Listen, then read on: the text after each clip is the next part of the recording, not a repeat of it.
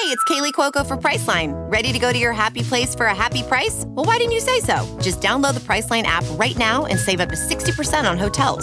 So whether it's Cousin Kevin's Kazoo Concert in Kansas City, go Kevin, or Becky's Bachelorette Bash in Bermuda, you never have to miss a trip ever again. So download the Priceline app today. Your savings are waiting. Go to your happy place for a happy price. Go to your happy price, Priceline. Ophthalmologist Dr. Strauss has seen firsthand how the metaverse is helping surgeons practice the procedures to treat cataracts. Cataracts are the primary cause of avoidable blindness. He works with a virtual reality training platform developed by Fundamental VR and Orbis International to help surgeons develop the muscle memory they need. The result? More confident, capable surgeons. And even more importantly, patients who can see. Explore more stories like Dr. Strauss's at meta.com/metaverseimpact.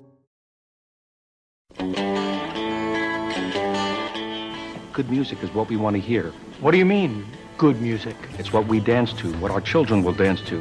And if you don't want to play it, then take your records and go home.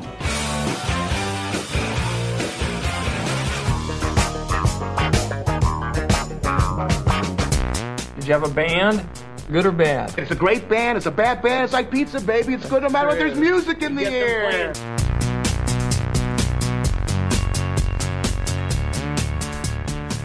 Throughout rock history, certain watershed years mark a shift in the way the music sounds and how we think about it. 1967 is a prime example. I'm Jim DeRogatis from WBEZ and Columbia College. And I'm Greg Kot of the Chicago Tribune. 45 years later, we look back at 1967 and the birth of the album as art. We also pay tribute to the legacy of Soul Train founder Don Cornelius. That's coming up on Sound Opinions.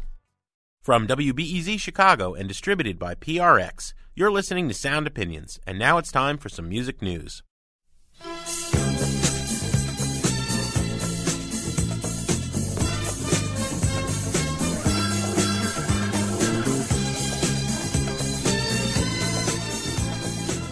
back with the Godfather, James Brown, and James, it's been our most exciting experience so far, and I know it's going to get heavier and heavier for the rest of the hour, and I just have to say that just watching you, you're still the baddest out here. Oh, well, thank you very much. I'm just trying to keep up with the Soul Train dancing.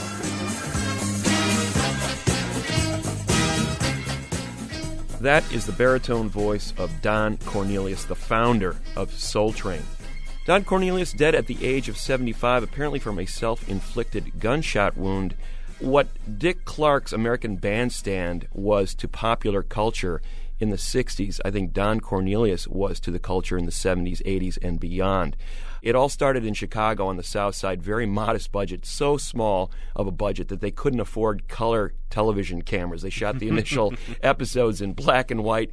They had a dance floor about the size of your average living room, Jim. It was a very tiny show on a tiny budget. They thought, hey, maybe we'll get a few kids to watch after school in 1970. It turned out to be much bigger than that. Cornelius had his finger on the pulse of African-American culture and the civil rights movement in the 60s. He was not only a television reporter, he was also DJing at local clubs and house parties, and he said that this music needs a broader outlet to the community. We need to get this on television. We need to get this music on television, the performers, as well as the dancers. I think that was his most brilliant move, Jim. Shortly after news of Cornelius' death broke, we had Reverend Jesse Jackson on WBEZ here in Chicago, and he made the point that as much as the Freedom Riders and the Civil Rights Movement, Don Cornelius was breaking down racial boundaries. He was doing it with music, not protests, but the result was the same. There were several aspects of the show, Jim. You mentioned the music. Obviously, that was a huge part of it. I mean, the fact that for those initial shows that Cornelius could call upon friends like Curtis Mayfield and the OJs and B.B. King to appear on the show certainly helped the ratings locally. There was no doubt about that. But there was also a much broader sense of the show in terms of style, culture, and community, as you mentioned. The phrases that would pour out of Cornelius' mouth. He was a smooth guy. Come in and style a while. peace, love, and soul. These became catchphrases for the kids watching this show. Suddenly, they had a show for them. You know, Dick Clark's American Bandstand really ignored a lot of the culture and a lot of the music that they were paying attention to in the 60s and early 70s. Cornelius saw that as a niche that he could fill. You know, when Cornelius steps up there in an afro hairdo, that sends a message to America and to Chicagoans that it was cool. It was okay to do this. There was a Scrabble board up there with the names of famous civil rights leaders. It was educating the people as they were dancing. And then there were those dancers. He found these kids on the street corners, in the dance clubs that he was DJing, and said, you know, come on and, you know, pop and lock on my show. And some of them really went on interesting things. Walter Payton, the football player, was one of those dancers. Exactly. Rosie Perez, Jody Watley. We had people like MC Hammer on the show. A young Michael Jackson was a huge fan of the show. The moonwalk debuted on the show in the 1970s. I think Michael Jackson was paying attention to that a little bit, and turned it into a national phenomenon. And also, we have to acknowledge what Cornelius did as a businessman. He was the pioneer in a lot of ways as the African-American power broker in a very white-oriented music industry at that point. He forged a partnership very early on with Johnson Products, another African-American-owned business in Chicago, and built this empire that I really think served as a template for what L.A. Reid and Sean Puffy Combs and Jay-Z would do decades later. So he was a pioneer on several levels. And finally, there was the music. The show really took off after Cornelius was able to call on that local talent that he brought in initially, to the point where huge national acts like James Brown and Aretha Franklin and Al Green were calling on him saying, I want to be on your show, man. Yeah. Not only that, you had Elton John and David Bowie, you know, wanting to be on the show too. It really expanded its horizons and also its audience's view of what soul, funk, R&B could be in the 70s. I think the epitome in many ways of Soul Train at the height of its powers was in 1975.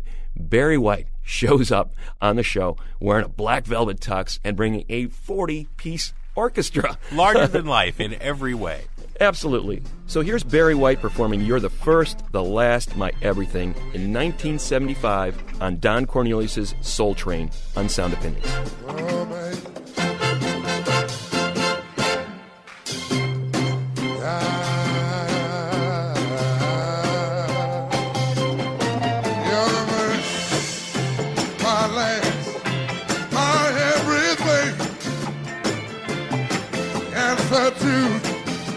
All of my dreams.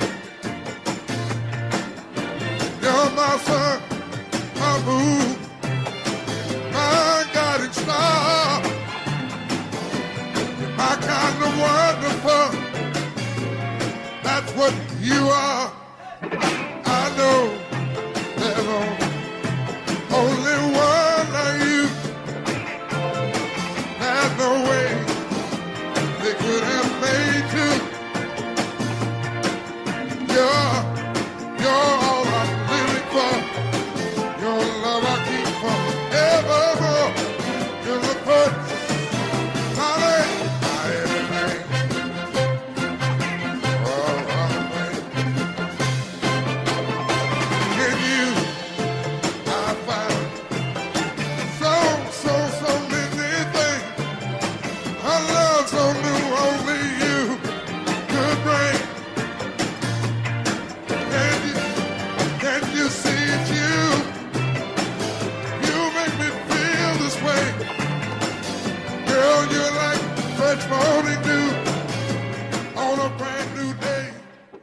That was the great Barry White with You're the First, the Last, My Everything from Soul Train, the song he performed in 75. Don Cornelius, Soul Train founder, dead at 75 years old.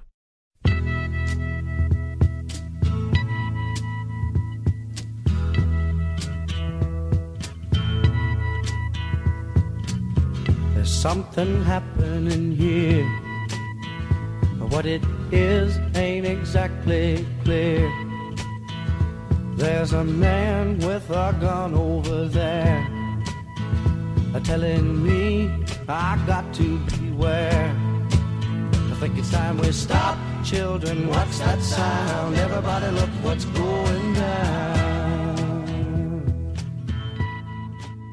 You're listening to Sound Opinions, and for the remainder of the show, we're going to go back to 1967. 45 years later, that remains one of the most significant times in rock history, still fascinating to both critics and fans. Just look at some of the events that unfolded in 67. We had the Summer of Love, the youth culture antidote to the Vietnam War, and the civil rights struggle hitting its peak that year. We had Aretha Franklin, her coming out party as the Queen of Soul, finally hooks up with Jerry Wexler, goes down to the South, begins recording her debut album for Atlantic Records, finishes it up in New York. We had the Monterey Pop Festival, which was the flowering of that generation, and really the coming out parties for an incredible number of major, major artists. Jimi Hendrix, Otis Redding, Janis Joplin, The Who, all made a huge splash at that one festival. And then listen to the albums that came out that year alone. The Doors making their debut and following it up with Strange Days. Jefferson Airplane with Surrealistic Pillow. Pink Floyd with The Piper at the Gates of Dawn. Love with Forever Changes. Cream with Disraeli Gears. The Rolling Stones with their Satanic Majesty's Request. The Who with The Who Sellout. The Velvet Underground and Nico. Procol Harum's debut, the Jimi Hendrix Experience. It was quite a year for new albums. Greg, I think what those albums have in common is that we have rock artists looking at the album as a statement, as a grand conceptual concept. We are going to spend two shows in the next couple of weeks looking at 1967 as one of the watershed years in rock history. On this show, we're going to look at two elements of why, 45 years on, this year stands as a landmark and its influence rings on. Two things, I think. The birth of the studio as an instrument, playing the recording studio, essential to making rock and roll, and the idea of the album as art. Now, as amateur historians, we know often when you're looking at a year that seems to have been critical, that year actually may have started a year or two earlier. Sure. We had people moving towards the album as art and the studio as an instrument, the Beach Boys with Pet Sounds and the Beatles with Revolver in 1966. But 67's the year when the world at large suddenly seems to realize album as art, recording studio, something is happening in rock and roll and everything is changing.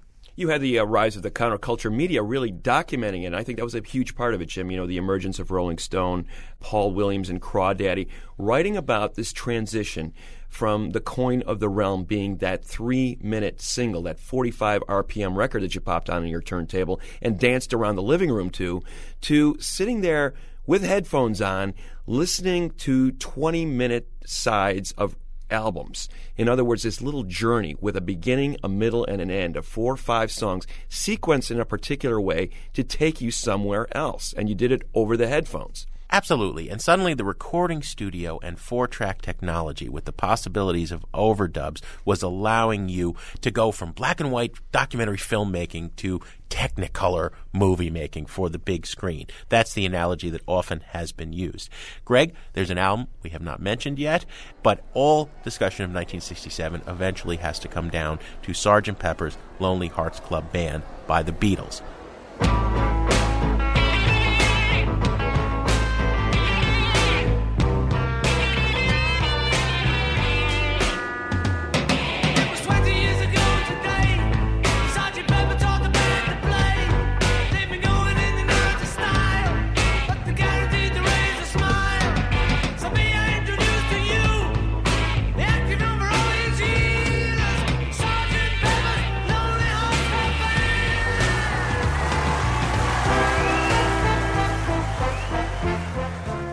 We did a show a while back about Revolver, saying, both of us, Revolver was the Beatles' masterpiece as far as its psychedelic phase. And Sgt. Pepper's kind of was Beatles Baroque, to borrow a quote from Richard Goldstein, pioneering rock critic, famously reviewed that album in the New York Times. But Sgt. Pepper's was important for a couple of reasons. The Beatles are no longer touring. They stopped doing that with Revolver. They are beginning to base themselves entirely as an act in the recording studio, working at Abbey Road for as long as they want with producer George Martin and exploring what can be done with the studio. Picture yourself in a boat on a river with tangerine trees and marmalade skies. Somebody calls you, you answer quite slowly. A girl with kaleidoscope eyes.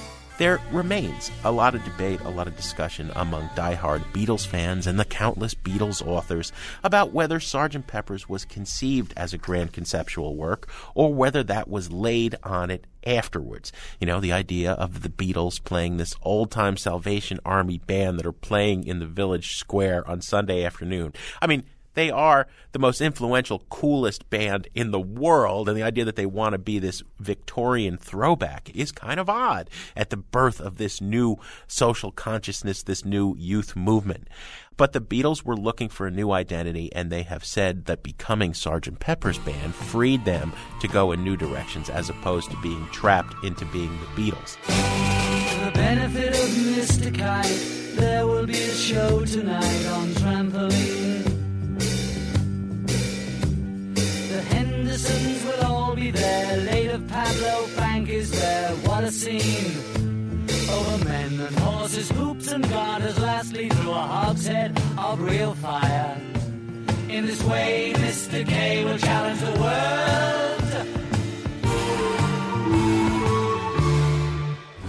world. So we have just said Sgt. Pepper's is not the Beatles' psychedelic masterpiece, though it has some undeniably classic music. Personally, I've always had my mind blown by Being for the Benefit of Mr. Kite. You cannot not love A Day in the Life. I read the news today, oh boy, about a lucky man who made the grade. And though the news was rather sad, I just had to laugh. I saw the photograph. But it's not the Beatles' best, despite the impact it had. I think we have to appreciate that. Langdon Winner, one of the pioneering writers for Rolling Stone, wrote that the closest Western civilization has come to unity since the Congress of Vienna in 1815 was the week that Sgt. Pepper's was released. The Congress of Vienna carved up Europe after the Napoleonic Wars, okay? What Langdon meant was that anywhere you went in the United States or Great Britain and in many other parts of the world, any window that was open where there was a stereo behind it, any car radio that was playing, any picnic laid out in the park, you heard Sgt. Pepper's over and over and over again throughout this fabled summer of love.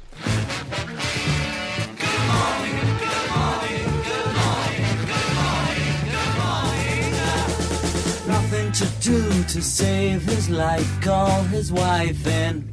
Nothing to say but what a day, how's your boy been?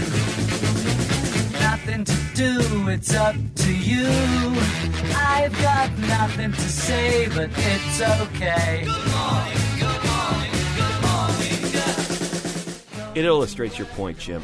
Consider that the Beatles spent less than 10 hours recording their debut album 4 years earlier, Meet the Beatles. For Sgt. Pepper's Lonely Hearts Club Band, nearly a year and over 700 hours in the recording studio. So suddenly, you had this element of self-consciousness creeping into the recording process.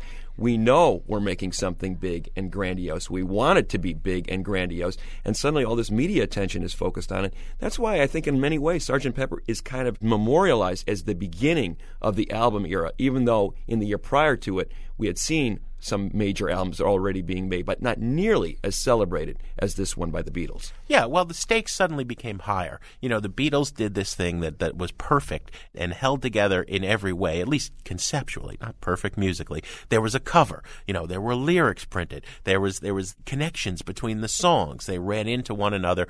The use of the studio was exquisite. So now the album is art. What can you do? And many of those bands on that list that you read off earlier are looking at what the Beatles had done, not only with Pepper's, but the year before with Revolver, and they're saying, okay, album as art. You can't underestimate the recording studio, what was being done with George Martin and the Beatles at Abbey Road, but they weren't, again, the only ones. And that's where we're going to pick up after a short break on Sound Opinions from WBEZ Chicago and PRX. We'll continue looking back at the watershed year of 1967 and some of the great recordings that changed the way we define the album. From Pink Floyd, Love, and The Velvet Underground.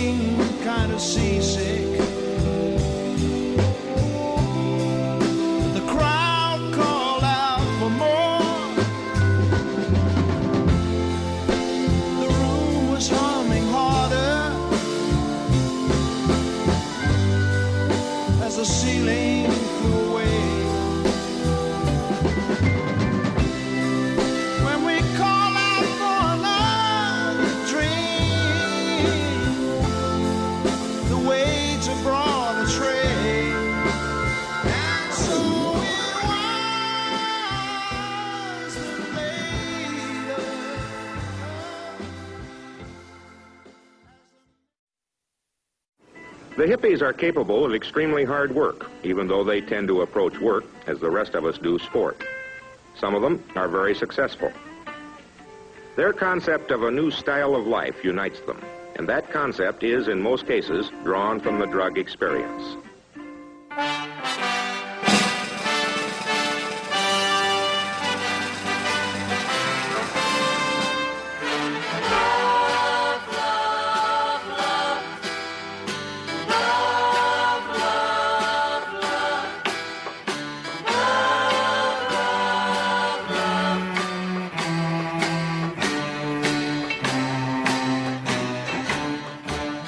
Welcome back to Sound Opinions. I'm Greg Kot with Jim DeRogatis, and today we celebrate the anniversary of 1967, the emergence of hippie culture, but also one of the most significant years in rock and roll. In a future episode, we're going to explore the impact of 67 on the live music experience and the way the industry learned to market and organize itself, but today it's all about the album. A number of recordings from 67 were pioneering when it came to the magic you could create in the studio and the artistic statement you could make with one vinyl LP. Greg, before the break, we were talking about what is absolutely the most famous album released in 1967, Sgt. Pepper's Lonely Hearts Club Band by the Beatles. It was a hit at the time, and it still remains one of the best-selling records of all time and the top entry on many critics' and fans' lists of the all-time great albums. But we'll argue that it wasn't the most innovative record of the Beatles' career, nor was it the strongest record of 1967. If we're looking at that year as a turning point, considering the album as art, I'd steer us to another British album recorded right next door from the Beatles at Abbey Road, The Piper at the Gates of Dawn from Pink Floyd. We've talked about Pink Floyd on the show a lot. There are really two or three different Pink Floyds. We're talking about the first one that is led by Syd Barrett, a young will-o'-the-wisp, free spirit. You know, he's a poet. He wants to frolic in the daisies and meet gnomes and play with the deer, you know. This is very much in the air at this time. And the first single that they write, a loving homage to a similar type spirit who happens to be a transvestite named Arnold Lane, is produced by an American, Joe Boyd. I think there's a key event that epitomizes the spirit of what's happening in England. April 29th to April 30th, overnight in the Alexandra Palace. That is that incredible glass-domed palace built during the reign of Queen Victoria in the center of London. There's an event called the 14-hour Technicolor Dream, and it's the coming-out party of the English psychedelic scene. The real pulse of it, the way that the events of Golden Gate Park or Haight-Ashbury were in America. You have John Lennon and Yoko Ono running around, Arthur Brown playing, the Soft Machine, and two bands that made their debut at that club run by Joe Boyd called UFO, Tomorrow and the Pink Floyd.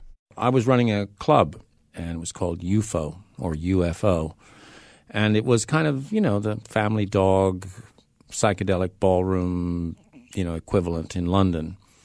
It only lasted for about 9 months, but it had a great run for a while. And the spring of 1967 was a very wonderful and interesting time because, you know, the whole scene was changing so fast. And Tomorrow had been just a kind of pop group. But that spring, some of the groups started changing their chemical intake and their music started changing. And it got more and more wacky and psychedelic. And Anyway, I heard them at a pop club called Blazes and invited them to play at UFO, and the audience just loved them. And on the night of June 30th, 1967, they played on this fantastic night where it was in the middle of the Stones bust, and my partner, John Hopkins, had been arrested and sentenced to prison, and there was this huge tension and clash going on. And Twink, who was the drummer of Tomorrow, led us out around in a kind of protest march through the center of London in the middle of the night. And then they got back. We got back to the club at 4:30 in the morning, and they played the greatest set I ever heard at UFO. And it was just a great, great moment. But in retrospect, everything started to go downhill from there on. From that point on. And they sang this song called their signature song was called "My White Bicycle," and it was all about the provos in Amsterdam giving away these free bicycles to everybody in the city and painting them white. And by the end of 1967. The white bicycles in Amsterdam had mostly been stolen and repainted. It's a bit of a heavy-handed metaphor. See that post hanged, his head in disgrace, shines no light upon my face. Through the darkness we still see my white bicycle and me. My white bicycle.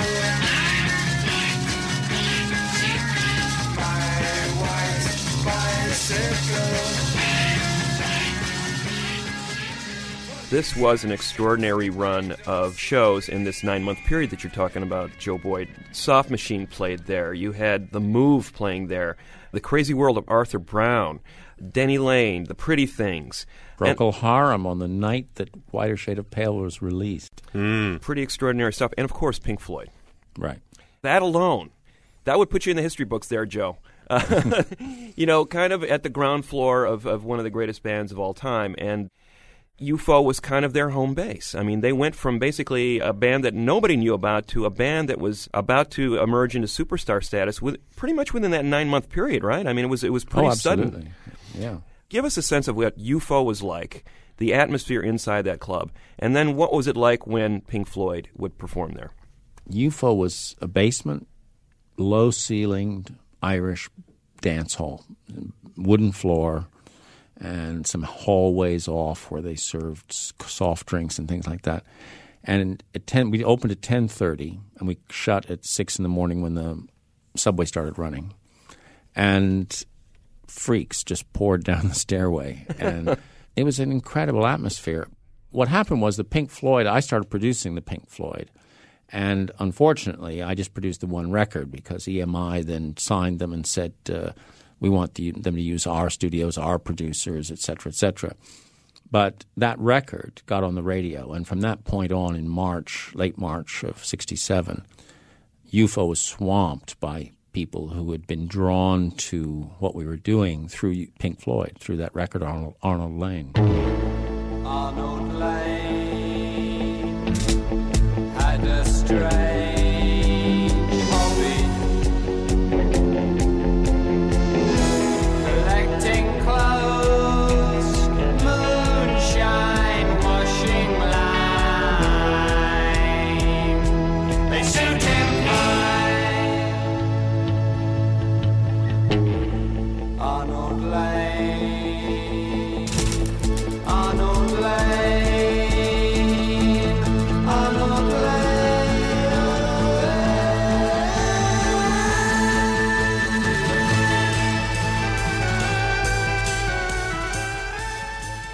Now, this was the height of the Syd Barrett era. Barrett obviously was in the band for a very short time, but he was the driving force in that band. Describe the dynamic of the band at the time when Barrett was in it. Well, Syd wrote all the songs. I mean, he was a wonderful songwriter. I mean, if you listen to those songs, they're so clever. They're so full of narrative drama and wordplay and sort of music hall songs almost, you know, very tuneful and witty. And yet they were wonderful to use as a basis for improvisation. You know, the melodies, they'd set off on these kind of spaceship excursions from what, you know, I kind of imaged in my mind as the fertile green planet of Syd's melodic songs, and they'd go out on this spaceship wandering around into the void, and then they'd return, and it was always very reassuring when they got back to the home planet, you know, when you'd hear the melody suddenly again, and Syd would step up to the mic and sing. One of the things about the Floyd, though, was that they were very self-effacing in a way. On stage, they had this light show, all these blobs of purple and blue and green lights playing across the stage. So you couldn't really make out faces very clearly. And they were all, my image of the Floyd on stage is they're all looking down at their instruments very seriously. No one was projecting much of a personality. But Syd's personality shone through even that, because he had these sort of sparkling dark eyes, and he was very good looking, and girls loved him. And, you know, he was quite a character. Even without trying, he became a kind of iconic figure. The black and green scarecrow, as everyone knows, stood with a bird on his hat and shore everywhere he didn't go. He stood in a field where barley grows. That was producer Joe Boyd talking to us from London in 2007 about the year 1967 and that incredible scene epitomized by the 14-hour Technicolor Dream. Greg, why does The Piper at the Gates of Dawn endure as an influential rock album? And I maintain that it is way more influential in terms of bands drawing from it today than, I think, Sgt. Pepper's. But what did Piper at the Gates of Dawn produce? Well, we have countless indie rock songwriters who tried to capture that sort of willful naivete / mystic savant quality of songwriter Syd Barrett, and we have an entire legion of sonic innovators who build on the guitar sounds that are on that first Pink Floyd album. Syd Barrett was an extraordinarily inventive guitarist, using slide guitar, echoplex, all sorts of weird approaches to playing these chords. You know, just listen to something like Astronomy Domine, this frightening tour of the cosmos that evokes the icy chill of water underground.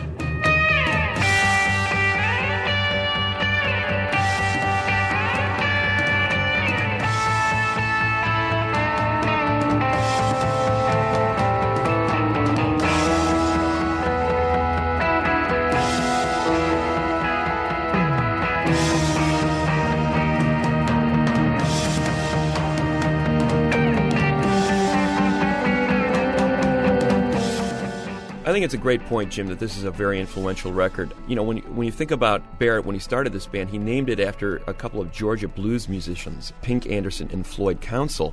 There were a lot of blues rock bands in England at the time. What I think is significant about Piper is this transition into the progressive or space rock era, and you can literally hear them counting it in on Astronomy Domine. Yeah, the way it starts. Their manager at the time, Peter Jenner, is reading off the names of the stars and galaxies through a megaphone, and that's how the album starts, and it's like, here's space rock, kids. We're bringing you the new sound right now.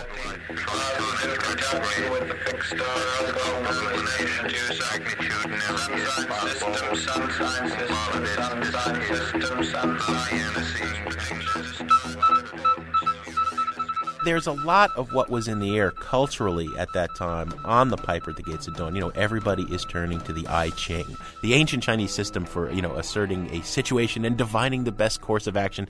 Those are the lyrics to Chapter 24. The title, The Piper at the Gates of Dawn, comes from Kenneth Graham's The Wind in the Willows, okay? You know, so there are all these kind of references. Every hippie crash pad had these books and these totems, and Barrett is soaking it all up. I want to tell you a story about a little man, if I can, a no named Grimble Grumble, and little gnomes stay in their homes, eating, sleeping, drinking their wine. The tragedy, Greg, of this album is, of course, that Barrett is simultaneously self-destructing as this great music is being made. He is embracing far too enthusiastically the abuse of psychedelic drugs, and he will, in fact, suffer a nervous breakdown before the making of the second Pink Floyd album. Piper at the Gates of Dawn is kind of his legacy. There are two solo albums, but they're sort of scattered.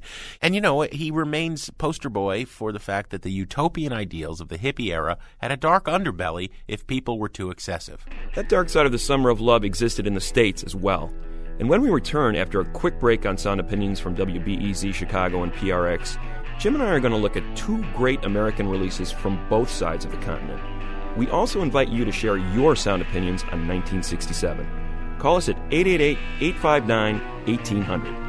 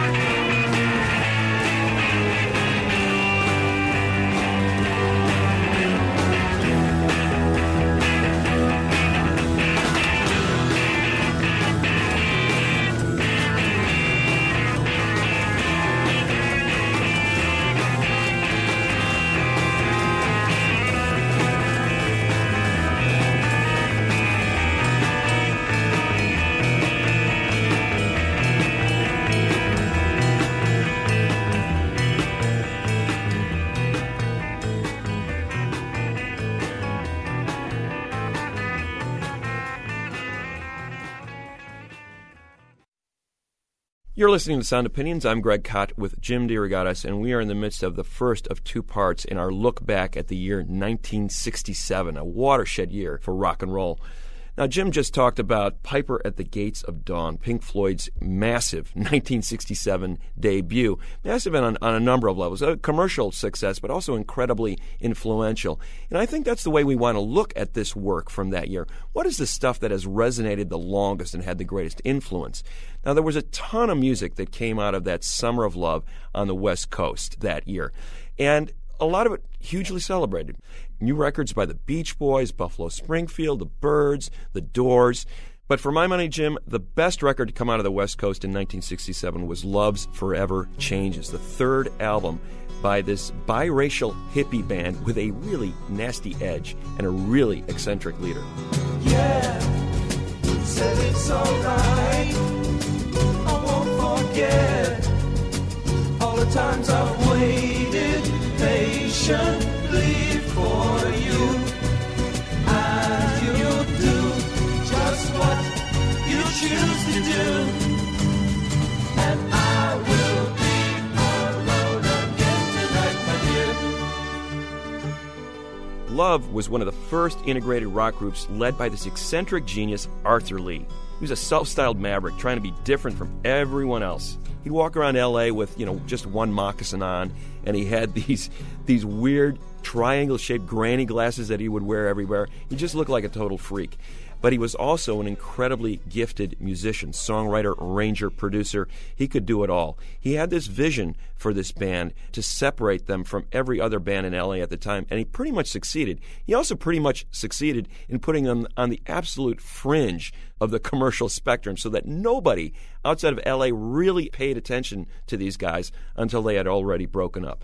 But meanwhile, he left behind three incredible albums right in a row there. The first two records came out in 66, and then Forever Changes in 67 was his masterpiece. Life goes on here, day after day. I don't know if I am living or if I'm supposed to be. Sometimes my life is so eerie, and if you think I'm happy, paint me yellow.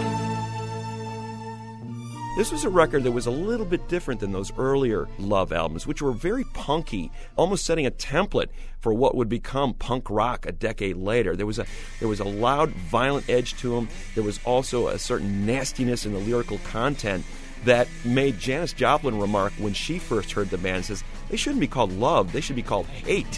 When I was a boy, I thought about times I'd be a man. I'd sit inside a bottle and pretend that I was in a can. In my lonely room,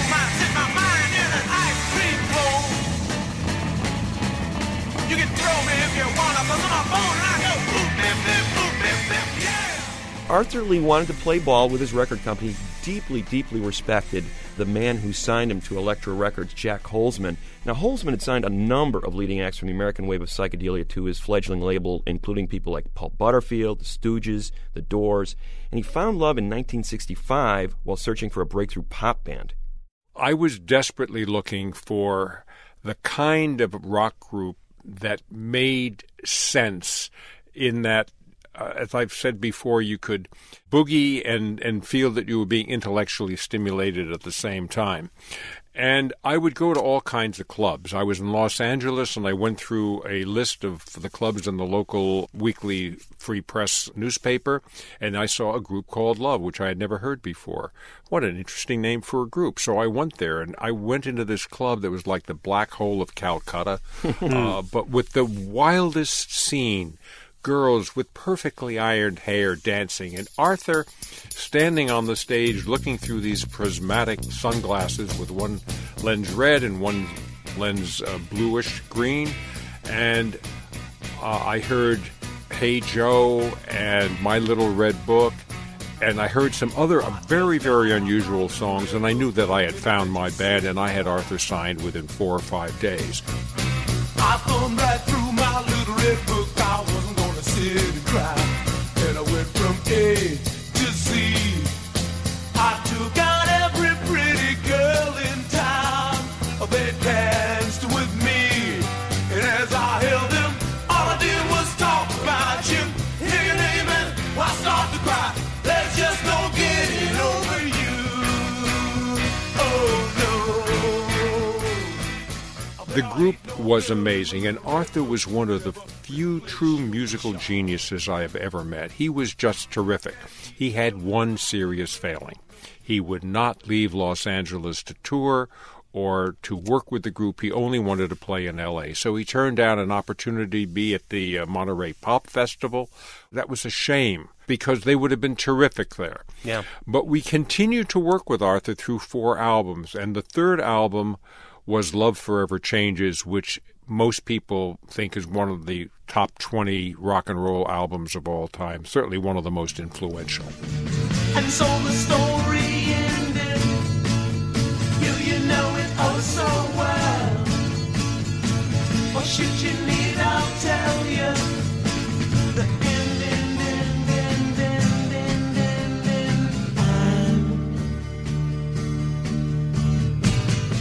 Arthur also did me one other gigantic favor. One night I sort of went to the club to see him at what was 2 o'clock in the morning for me, because I had just gotten off an airplane from New York. And he said, you ought to stick around for the other band. I think they're talented. And that other band was The Doors. Come on, baby, light my fire. Come on, baby, light my fire. Try to set the night on fire.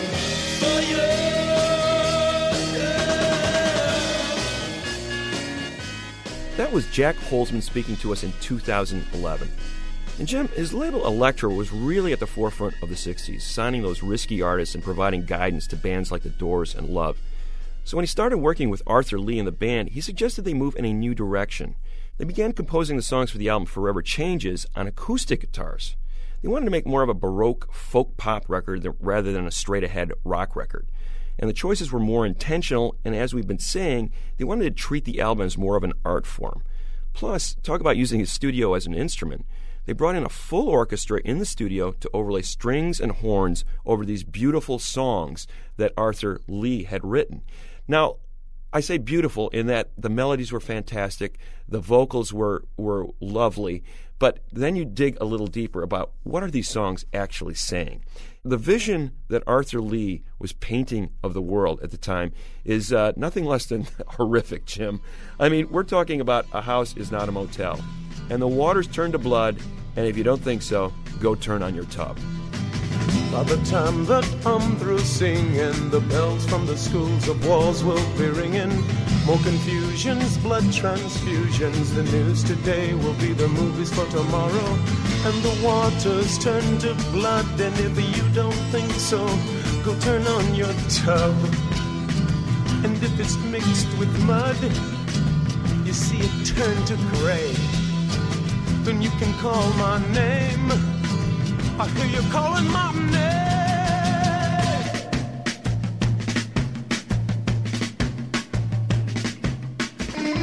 This is not flower power, hippie generation. Let's all get together, people, and have a love-in. This is about the world is swirling down the toilet right now, and I am commenting on this state of affairs. It is ugly out there, people.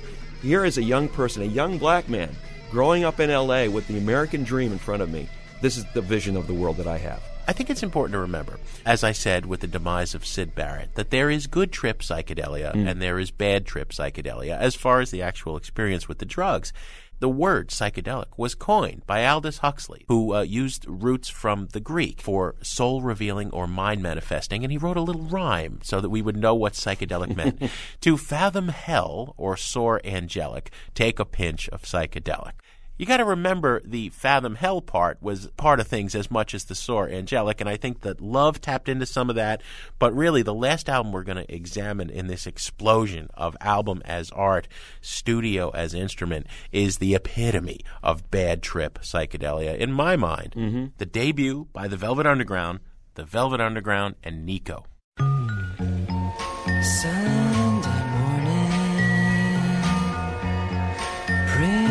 The dawning, it's just a restless feeling by my side. Early dawning, Sunday morning, it's just the wasted years so close behind. Moving from California to New York, we have the Velvet Underground. Its members came together in the mid-'60s with the eventual lineup including Lou Reed, John Cale, Sterling Morrison, and Maureen Tucker. For their official debut, they were joined by German singer and model Nico. Here's the album that is best known for its cover art in some ways, the Andy Warhol image on the cover of that peelable yellow banana that on the original versions of the record you could peel it away to reveal the pink banana beneath. Well, you know, and famously this album was a stiff. It did not sell nearly what people hoped, but many of the copies that were sold in the first few weeks was due to a myth that the banana underneath, once you peeled it, had been doused in acid. That's great. And Warhol, I think he was manager and producer, in quote marks. Really what I think he gave the Velvet Underground was a canvas to paint their own art on without any interference from the outside world. So do your thing, guys and gals, and have fun. Well, more than that, Greg, having the reigning artist of the day with his name on your cover said, this is art. I endorse this, absolutely. Right. And there was a great deal of controversy about whether it was art. Some people who reviewed the record viewed it as pornography, plain and simple. They thought it was completely outside the realm of, say, what the Beatles were doing, and it had nothing to do with great taste or elevating the human consciousness. It was not in the tradition of the great classical works or the great blues albums that had preceded it. It was pornography. And the reason for that was the subject matter, the melding of Lou Reed's literary sensibility with John Cale, the other half of that creative force at the top of the band, his avant-garde and classical musical sensibilities, giving rock a sound like it had never heard before. I'm waiting for my man.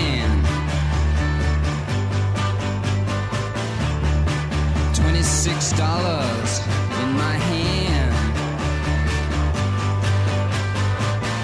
up to Lexington, 125, feel sick and dirty, more dead than alive, I'm waiting for my man. Now Reed was coming at it from the approach that, yes, the world I see outside my window in lower Manhattan is full of drugs and sex and deviant sex and misfits and outsiders and creepy street characters.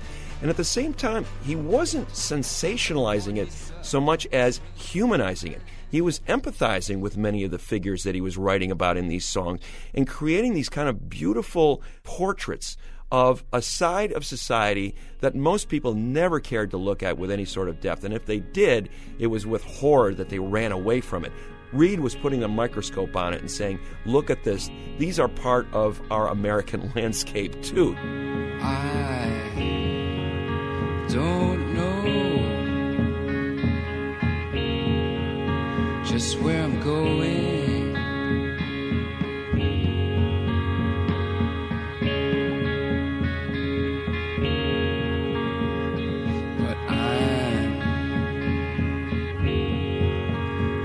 Try for the kingdom if I can, 'cause it makes me feel like I'm a man when I put a spike into my vein, and I tell you things aren't quite the same when I'm rushing on my run, and I feel just like Jesus' son, and I guess that I just don't know, and I guess that I just don't know.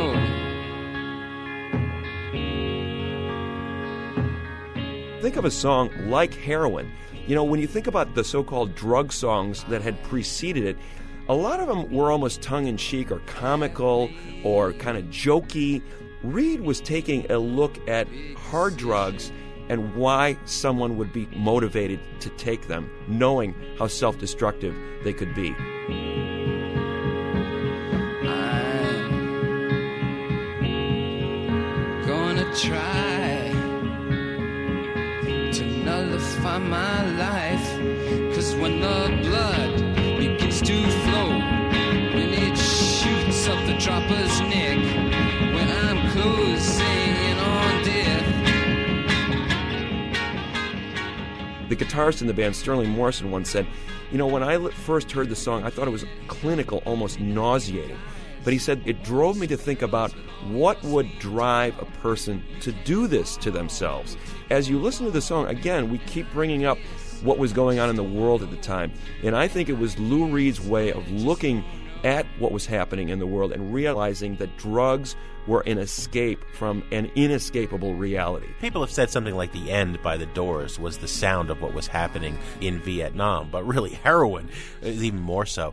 The thing that always strikes me, Greg, when I go back to that first Velvet's album is how absolutely schizophrenic it is. Mm-hmm. You have some songs like Sunday Morning and Femme Fatale, which are just beautiful pop songs. They could have come from Pet Sounds by the Beach Boys. 'Cause everybody knows the thing she does to please, she's just a little tease. See the way she walks, hear the way she talks. And then you have stuff that even now, 45 years on from 1967, sound as if it's the frightening music of the future. I mean, Black Angel's death song? Mm-hmm. What is that? European Sun? It still makes no sense.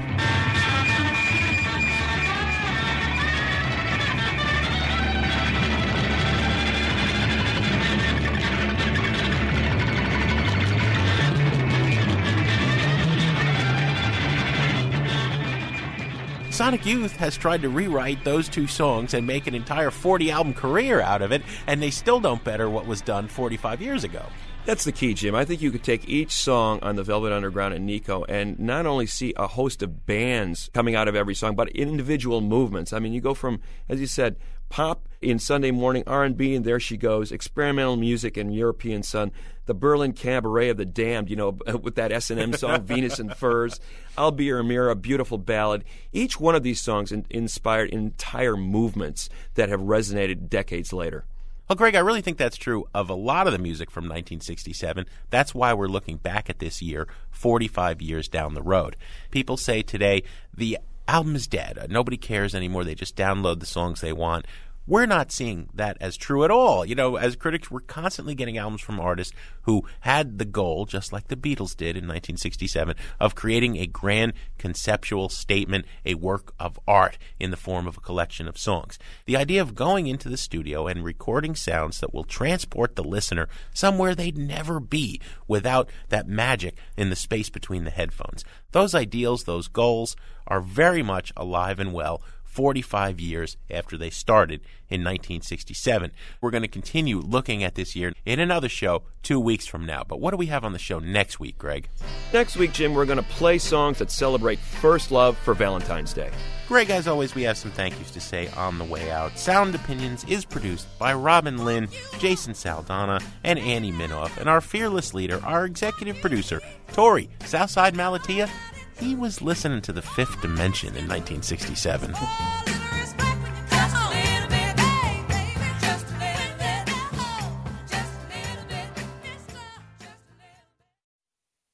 I looked at my telephone book, I looked at my telephone book, I can't stand away. Look, I hate to think the way you took me down to a burning rage. I wrote your name on every page. You don't return my call. On Sound Opinions, everyone's a critic. So now it's time to hear what you have to say. New messages. Hi, guys. This is Greg from Chicago, just calling to talk about the Village Voice music poll. I know best of lists are supposed to make people angry, so I'd like to say nice job, Village Voice. Coonyard, the number one. I mean, it's different. It's kooky. I get it. But the record of the year? No. Then there's Jay-Z and Kanye at number three, which means a new category for you guys, a Flush It album. My album of the year is Punk and Poetry by the King Blues. It's a band from London with the soul of the Clash, with a bunch of other energy thrown in, like the early Arctic Monkeys, Jamie T. Each song is a little hand grenade about war, politics, fatherhood, sex, and the dual age. They're pissed off, but not preachy. Well, outside on the street at 5 a.m., you know the world has a different face. I'm not thorn in the park as the sunbeams break. The drunk sing Amazing Grace. While the ladies of the night take flight as a big bright light comes crashing down. With you and I put the world to right in this forgotten little part of town. 2011 was such a crazy year. The world economy is falling apart, huge storms, the Arab Spring. Most of the music on the top of that Village Voice list sounds like it was made by people who never left their basement. Oh, the future's not what it used to be. So will the last one out, please turn off the light. Turn off the light.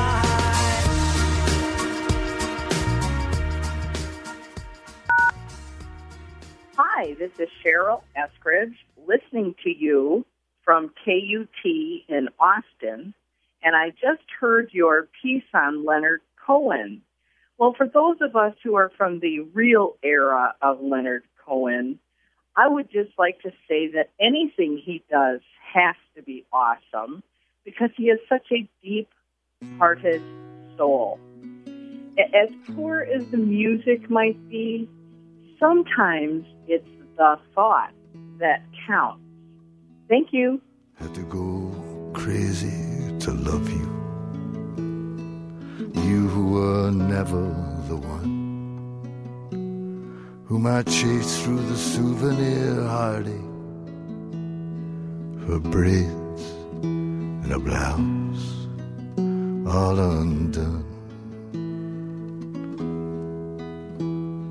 Sometimes I'd head for the highway, I'm old and the mirrors don't lie. Crazy has places to hide in that are deeper than any goodbye. Hi, my name is Billy Sugarfix. I'm calling from Carborough, North Carolina. You had asked for people to call in with their memories of the 70s and Blondie. I grew up on a farm in rural Kentucky and really liked it there. One day I was in the car with my sister, and for some reason, it had become her responsibility to tell me that the farm had been sold and that we were moving into town. And it was very devastating news, but on the radio was this song, which I eventually learned was Heart of Glass by Blondie.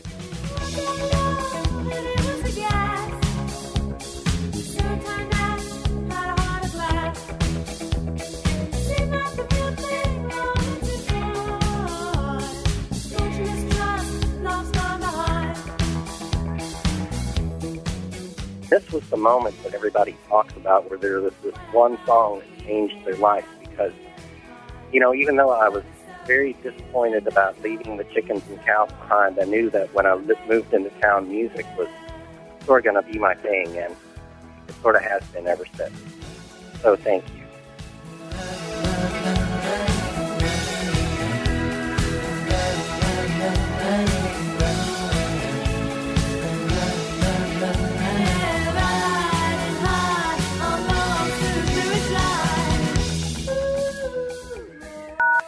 No more messages. To share your opinions on Sound Opinions, call 888-859-1800. We'll be back next week on Sound Opinions from WBEZ Chicago and distributed by PRX.